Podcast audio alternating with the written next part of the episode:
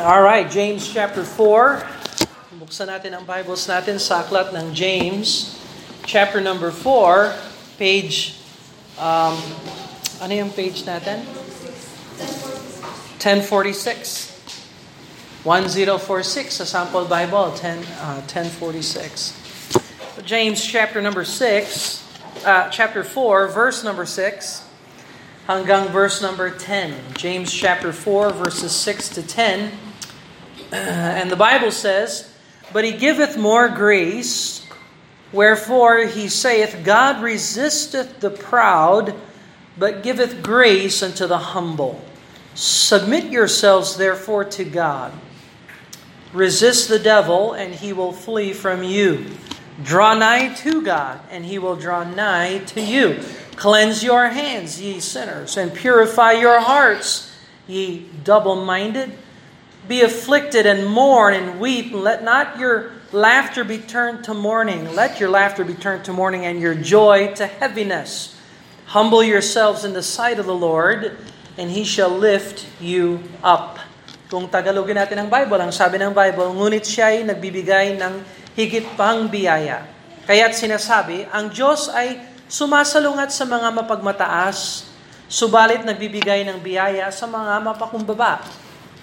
Kaya pasakop kayo sa Diyos, labanan ninyo ang Diablo, at siya ay lalayo sa inyo. Lumapit kayo sa Diyos, at siya ay lalapit sa inyo. Maglinis kayo ng inyong mga kamay, mga makasalanan, at pabanalin ninyo ang iyong mga puso, kayong mga may dalawang pag-iisip. Kayo'y managhoy, maluksa at umiyak. Palitan ninyo ang inyong pagtawa at pang, ng pagluluksa at ang inyong kagalakan ng kalungkutan magpakumbaba kayo sa harapan ng Panginoon at kanyang itataas kayo. so, uh, uh, let's uh, pray and ask God to bless and ask the Lord to help us in the preaching of His Word. Father in heaven, Lord, salamat sa kabutihan po ninyo sa amin na kayo po ay nagbibigay ng instruction sa salita ng Diyos para sa aming buhay. Lord, ito po ay wisdom galing sa inyo. Kaya nais po namin na isabuhay ang mga katotohanan na maririnig po namin, na makikita po namin sa salita ng Diyos. Tulungan niyo po kami sa banal na Espiritu Santo, Lord, na makita ang mga katotohanan na ito at isabuhay, Lord, ilagay sa aming buhay upang maging kaaya-aya sa inyong harapan, alang-alang kay Yesu Kristo, Lord. And we ask that you bless us, Lord, forgive us and cleanse us. Illuminate the truths of Scripture, I pray, in Jesus' name. Amen and Amen. so, uh, si James ay nagsasabi dito um, patungkol sa, sa, sa chapter 4, nagsimula tayo sa chapter 4 last week. At natuklasan natin na meron palang influence ang world o yung sistema ng uh, kamunduhan at yung laman.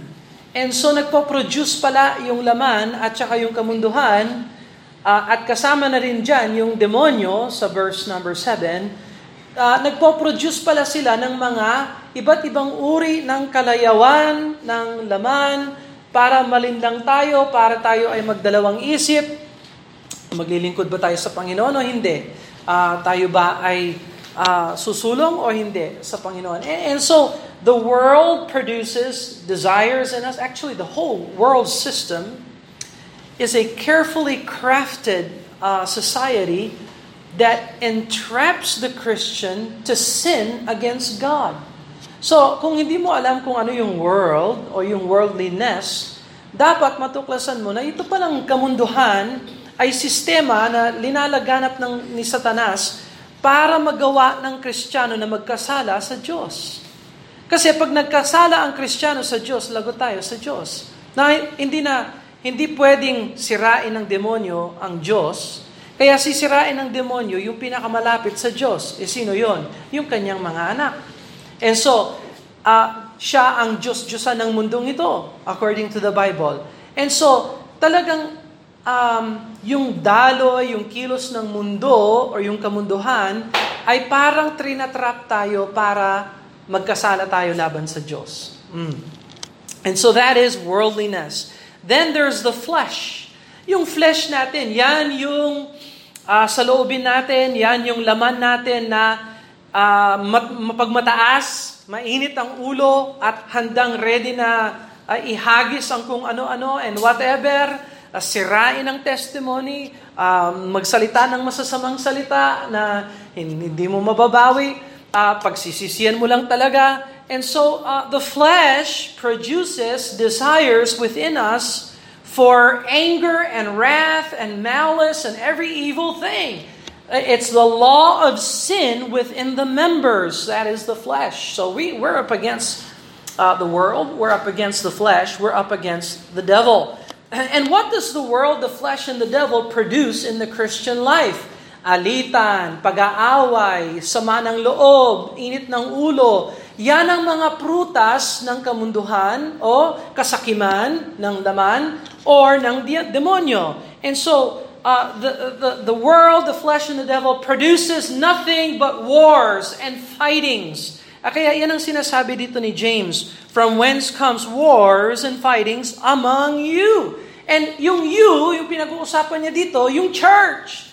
Uh, so God's word, especially the New Testament, is not written to the unsaved. This is for those who are saved, born again, baptized, and added to the church. So, posible ba sa isang Kristiyano na makain siya o malunod siya ng mundo, ng kamunduhan, ng kanyang kasakiman at ng demonyo? Absolutely. Hmm. Exactly. And so we have to evaluate. Always evaluate your heart and your mind.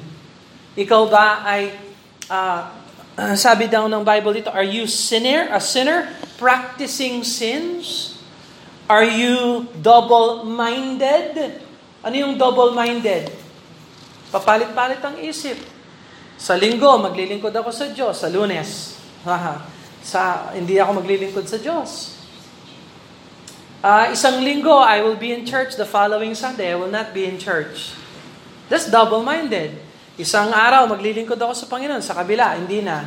That's double-minded. And God is telling us, uh, hey, put that far away from you. Alisin mo na yung sa pag-iisip ng double-mindedness.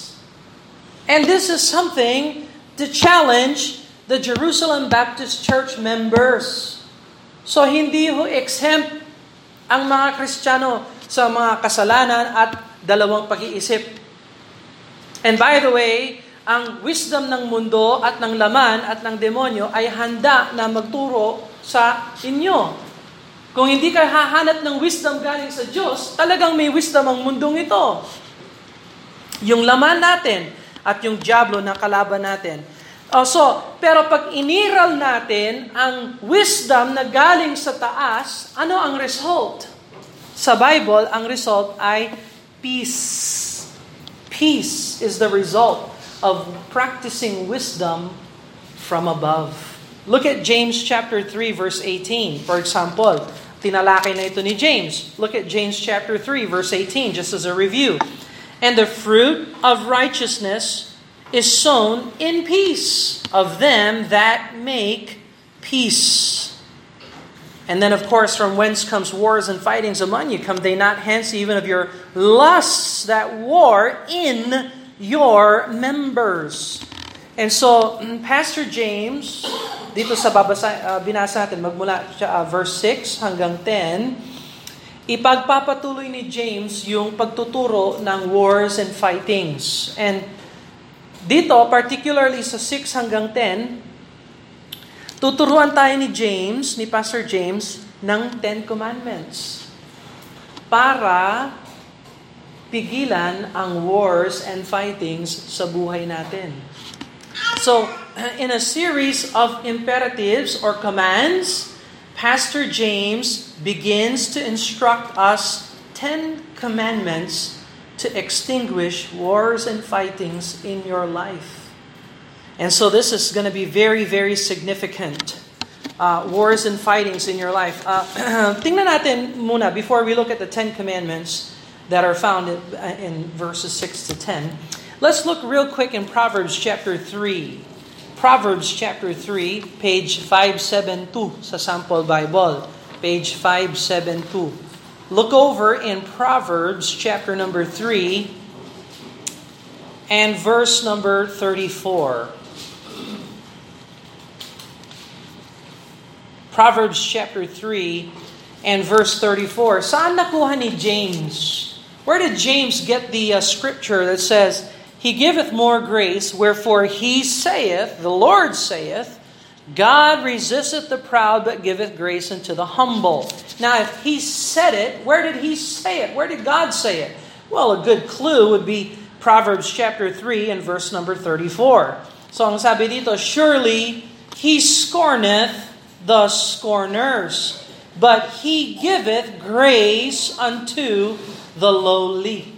And so, uh, yung pagpapakumbaba na required ng verse 6 sa James chapter 4, Makikita rin natin yan sa James chapter 4 verse 10. Isasaoli na naman tayo sa pagpapakumbaba. So ang essential element ng pagpipigil ng wars and fightings, yung pagpigil ng uh, kalayawan ng laman na mamuno sa iyong buhay, pagpugot ng gawa ng demonyo sa iyong buhay, at pagpugot ng kamunduhan sa iyong buhay, ang susi nito ay ang pagpapakumbaba.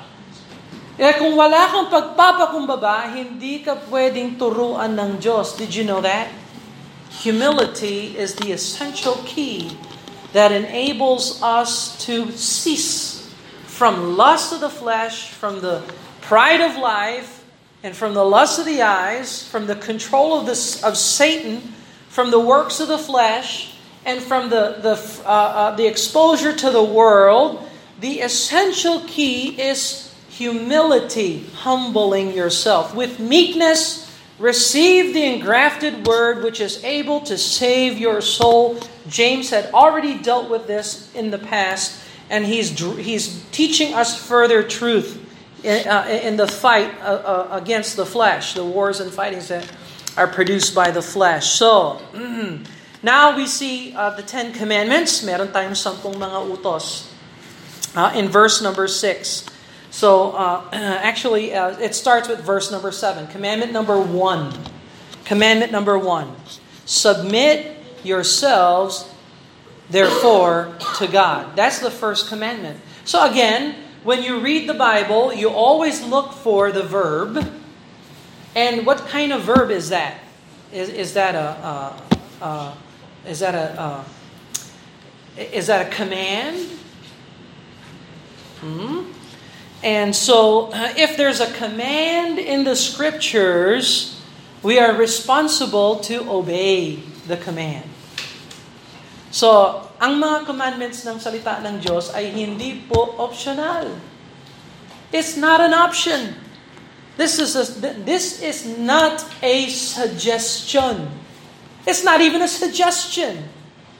This is Pastor James vested with the authority of God instructing the Jerusalem Baptist Church and the sister churches that they must right now immediately begin to submit themselves therefore unto God. Right now. Tapos yung yung um, yung puwersa ng utos ay ngayon din.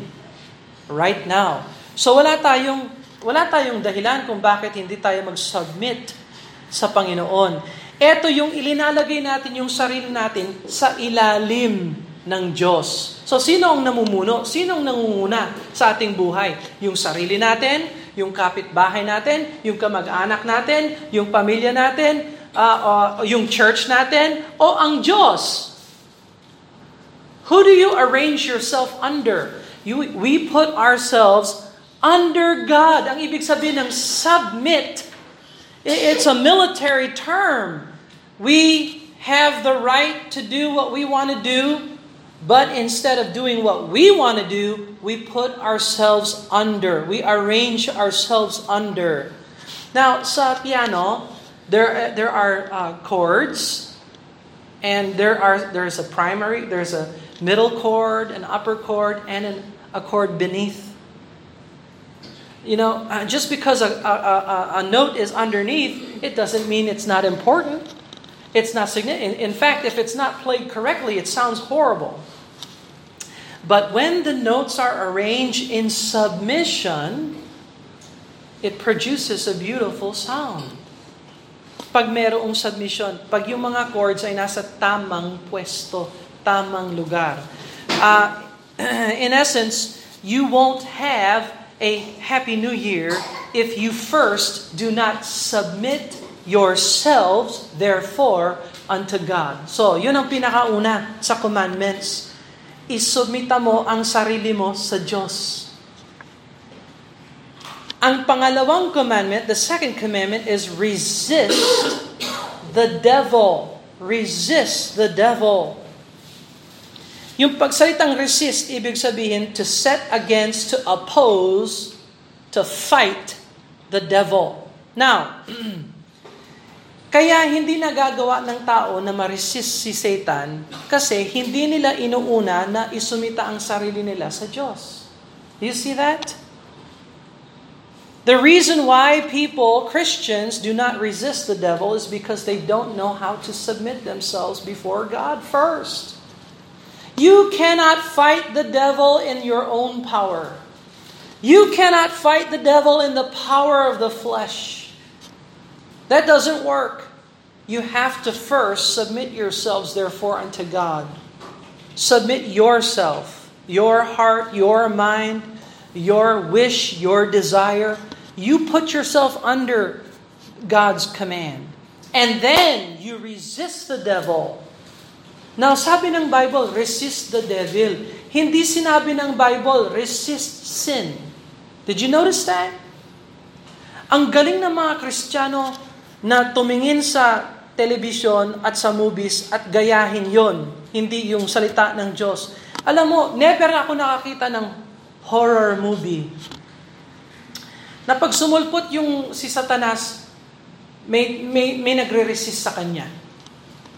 Palaging tumatakbo yung mga tao. May aswang, sigawan, takbuhan. Sino ang dapat tumakbo? Kanino? Ayon sa verse number 7. Resist the devil and ano raw? He will flee. Sino raw ang tatakbo? Dapat si Satan. Hindi yung tao. Eh, tameme yung tao. Tingin ng tingin palagi sa TV. Pag sumulpot yung demonyo, takbuhan yung mga tao. Takot sila kay Satan. Now, may isang araw, sumulpot yung demonyo sa church. Takbuhan lahat ng mga church members. Isa lang yung natira. Pinuntahan siya ni Satan. Hindi ka ba takot sa akin? Sabi ng mama, hindi. Pinakasalan ko kasi yung kapatid mo. That was my joke.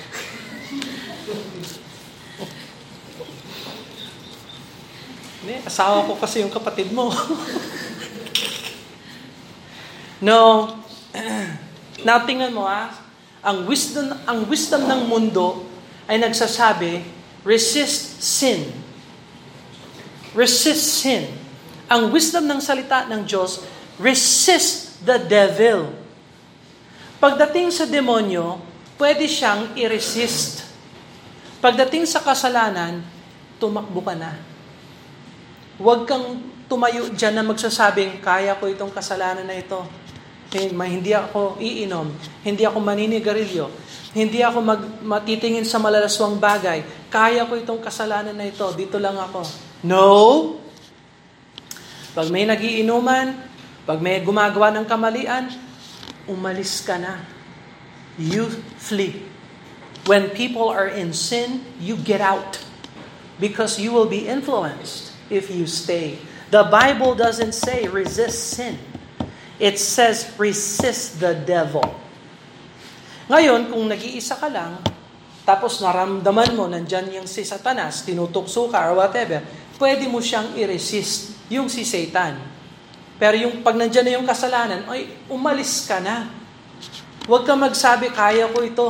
Hindi mo kaya ang kasalanan. At hindi ka inutusan na i-resist ang kasalanan. Inutusan ka, i-resist si devil. Ngayon, before na ma-resist mo si devil, kailangan nag-submit ka muna kay God. So let me ask you a question. How submitted are you to God? From 1 to 10. Surrender ako sa Diyos. 1 to 10. Meron bang bahagi sa iyong buhay na sinasabi mo, eto ay para sa akin, wala kang pakialam dito, Lord, akin lang ito. Baka music.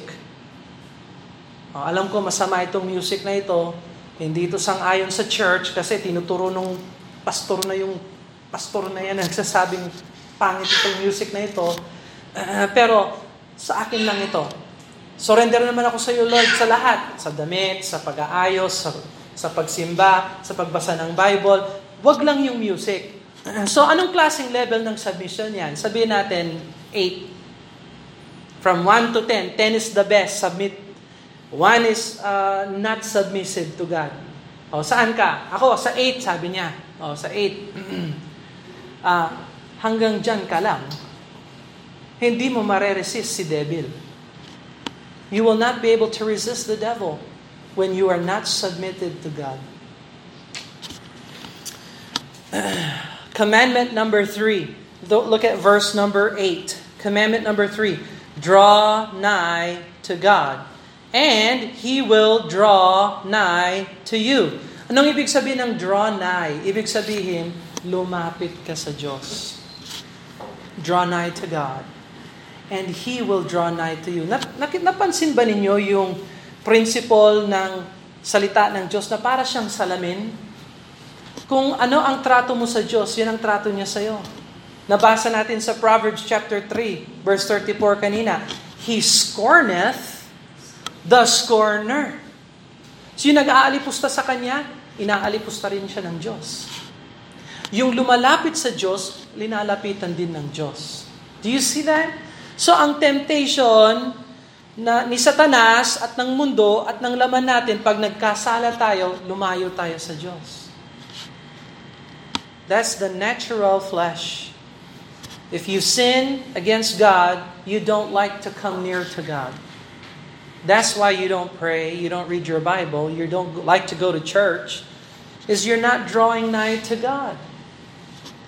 Mas easy mag-church kapag malapit yung puso mo sa Diyos. Hindi, yung unan ay hindi matigas kung yung konsensya mo ay malinis.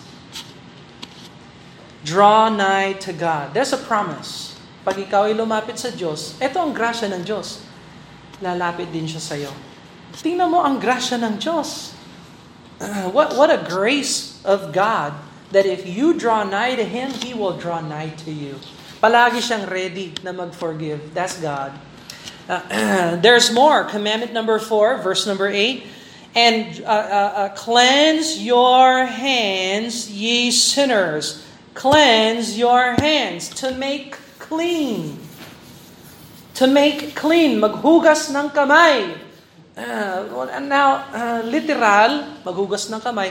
Pero ano yung sense na sabi ng Diyos? Maging malinis ka. And by the way, pinagpe-pray pa ba ito? Lord, cleanse my hands. Hindi yan ang sinabi ng salita ng Diyos. It says, cleanse your hands. You are responsible to have clean hands. You don't ask God, Lord, would you cleanse my hands? No, you clean your hands. God has already commanded that. You don't ask God for what He already told you to do. You're supposed to do it. Just cleanse your hands. Ye sinners! So again, uh, let me remind you, sino yung kinakausap ni James? Yung church. He's talking to the church. And he's calling them sinners. Why? Kasi posible ho sa mga Kristiyano ang magkasala. Kaya kailangan kayo, linisin ninyo ang inyong mga kamay, kayong mga makasalanan na members ng Jerusalem Baptist Church at ng mga scattered Baptist churches. and purify your hearts. Iba yan. Purify your, cleanse your hands, panlabas, ayusin mo yung mga panlabas, and purify your hearts, yung panloob, your spirit, your hearts. Make it pure, make it clean, make it moral. Do that which is right on the outside, represented by your hands, and cleanse your spirit on the inside, your heart. So itong hamon talaga. Ito ang buhay kristyano. You want to know what Christian living is? Christian living is you do the right thing on the outside and you make sure you're right on the inside too. Hindi ho sapat yung okay ka sa labas pero yung loob pangit. Hindi rin tama yung pangit yung uh, malinis ka sa, sa puso mo pero hindi naman nakikita ng tao sa labas. That's impossible. God wants clean hands and purified hearts. Uh, clean externals and purified internals. uh, sabi niya dito, purify your hearts. Pansinin ninyo, yung, yung heart na hindi pure ay double-minded. Ito ay psychology ng Bible. May psychology tayo, psychologist man. Sa Bible, kung ano yung lagay ng puso ng tao, yun din ang lagay ng isip niya. Kaya pag magulo yung isip mo, ito ay hindi ho dahil magulo yung chemical sa utak mo. Pag magulo ang isip mo, magulo kasi yung puso mo at naapektuhan yung iyong mind. Did you know that in the scriptures, the heart affects the mind? Your mind can be affected by the heart. Let me tell you something. If Jesus Christ is not number one in your heart, ganito mo makikita talaga yung idolater. At kristyano, kahit na kristyano siya, kung idolater siya, ha? Ito, tandaan ninyo, ang tao na hindi number one si Jesus Christ sa kanyang puso, pag nawala yung number one sa kanyang puso, hindi na siya, parang hindi na siya marunong mabuhay. Bakit? Kasi natanggal yung idol niya.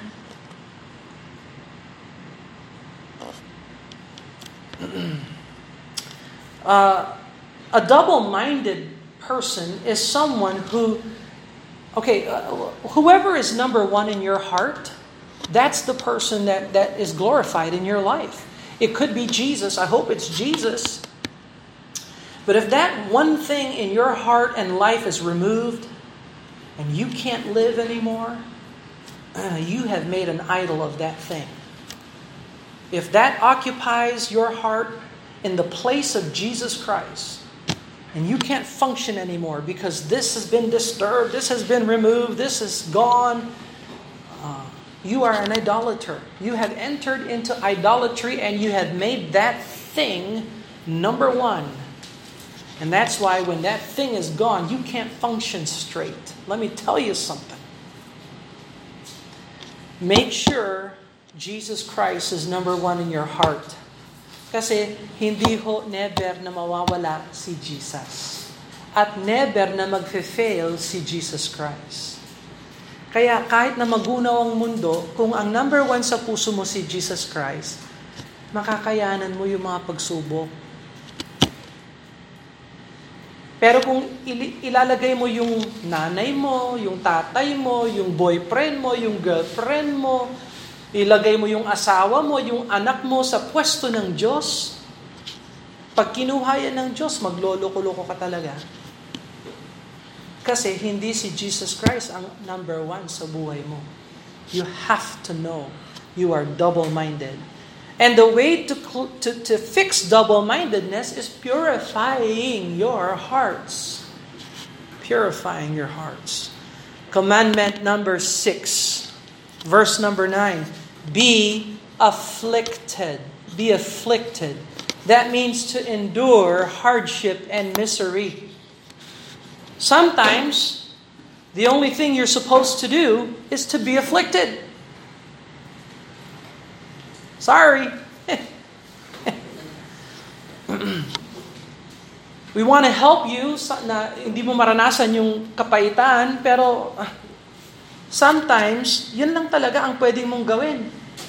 Na ikaw ay maghirap alam ng Diyos kung ano ang dapat dumaan sa iyo sa buhay mo para ikaw ay maging masigla.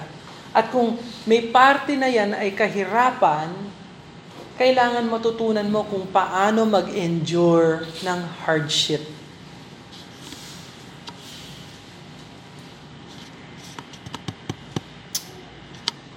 Number seven, mourn. Anong ibig sabihin ng mourn? To lament, to be made sorrowful. Sometimes that's all you can do is mourn. Don't be afraid of that. Obey, mourn. And weep, a sign of pain and, and bewail and tears. Weep. That's part of it. See, ang tao naghahanap ng temporary relief from the situation instead of permanent change. You get that? Karaniwan sa tao naghahanap ng temporary fix. Temporary solution, pero walang tunay na pagbabago. Hindi nakakatulong sa tao yung bigyan mo siya ng temporary fix. Turuan mo, tulungan mo siya na magkaroon ng permanent change. Weeping, mourning, being afflicted. Commandment number nine, let your laughter be turned to mourning and your joy to heaviness. Ibig sabihin magrepent, tumalikod, manumbalik. So, ang mundo nagsasaya-saya. Kung tutuusin, dapat hindi magsaya ang mundo. Dapat malungkot. Bakit? Kasi, alam mo, mas marami kang matututunan sa luha kesa sa saya sa buhay. You learn more things from tears than smiles in life. You learn a whole lot more things. Oh, I don't know. Anong klaseng New Year message ito? Bago ako magsasaya, kailangan tugunin muna yung sibuyas. Nangyari sa sibuyas natin. Ha? Nag-New Year, New Year kayo. Wala namang sibuyas. Hmm. Hmm. hmm. Unity? o sibuyas. Yung sibuyas, makakatulong talaga yun sa'yo. Pag hiniwa mo yung sibuyas, dadaloy na yung tears. Mm-hmm. Mas marami kang matututunan sa luha kaysa sa pagsasaya na walang kabuluhan. Mm-hmm. ano ba yung nangyari sa sibuyas natin? Sana bumalik na yung white onions. Kay lumiliit na yung sibuyas, ang mahal pa. Wow. Hmm. Anyway, hmm. commandment, last commandment number 10, humble yourselves, therefore, in the sight of the Lord. That's to place yourself down, to humble, to be uh, uh, humble before the Lord. Now, God's commands are not optional. And what God commands, He expects us to obey immediately, instantly. Uh, yung commandments number four and five, purify your hearts and be um, cleanse your hands and purify your hearts is chiastic. Chiastic. So ibig sabihin, cleanse your hands, purify your hearts. Yung hands and hearts uh, magkapares, yung purify and cleanse magkapares. And so God expects that. And ginagamit ni James yung pagiging Jewish niya sa 4 and 5. Tapos yung 6, 7, and 8, they are triplets. Triplets. Ha? Pag nanganak ka ng twins, dalawa. Pag nanganak ka ng tatlo, triplets. Commandment number 6, 7, and 8 are triplets. So ano yon? Be afflicted, mourn, and weep. Ito yung outward manifestation ng inward repentance. Yung pag-mourn, yung pag-weep, yung pagiging afflicted ay dulot ng internal uh, repentance. And ver, na, commandment number nine, tigilan na natin yung pagiging light-hearted about sin. Ang daming binabaliwala ang salita ng Diyos. Tinatawag na ng Diyos kasalanan, pero ikaw, okay ka pa rin. Kung okay ka sa kasalanan, kaaway ka ng Diyos. Wala kang dahilan kung bakit ka magmasaya. As long as you're an enemy of God, oh, there is no reason for you to be joyful. And yung commandment number 10, humble yourself, binabalik tayo sa verse number 6. We're back again to verse 6 with uh, verse 10, returns us to verse 6. He giveth more grace. So let me ask you a question. Do you want God's grace or do you want God's judgment? Anong gusto mo? Grace. So yun ang product. Ano yung process? Humble yourselves. So ang daming tao gusto ng product ng grace pero ayaw nila yung proseso ng pag-humble yourselves. At hindi tayo bibigyan ng grace ng Diyos hanggat hindi natin matututunan na magpakumbaba. These are the Ten Commandments of fighting the world, the flesh, and the devil. Ipagpapatuloy natin pa ito sa next Sunday. We're going to go to verse 13 next Sunday. Let's pray and ask God to bless them. Father in heaven, we thank you for these words. Help us, Lord, to think about them, meditate them, study them, Lord. But more importantly, help us to obey the commandments uh, of fighting the world system, the flesh, and the devil. We cannot do this without the Holy Spirit's help.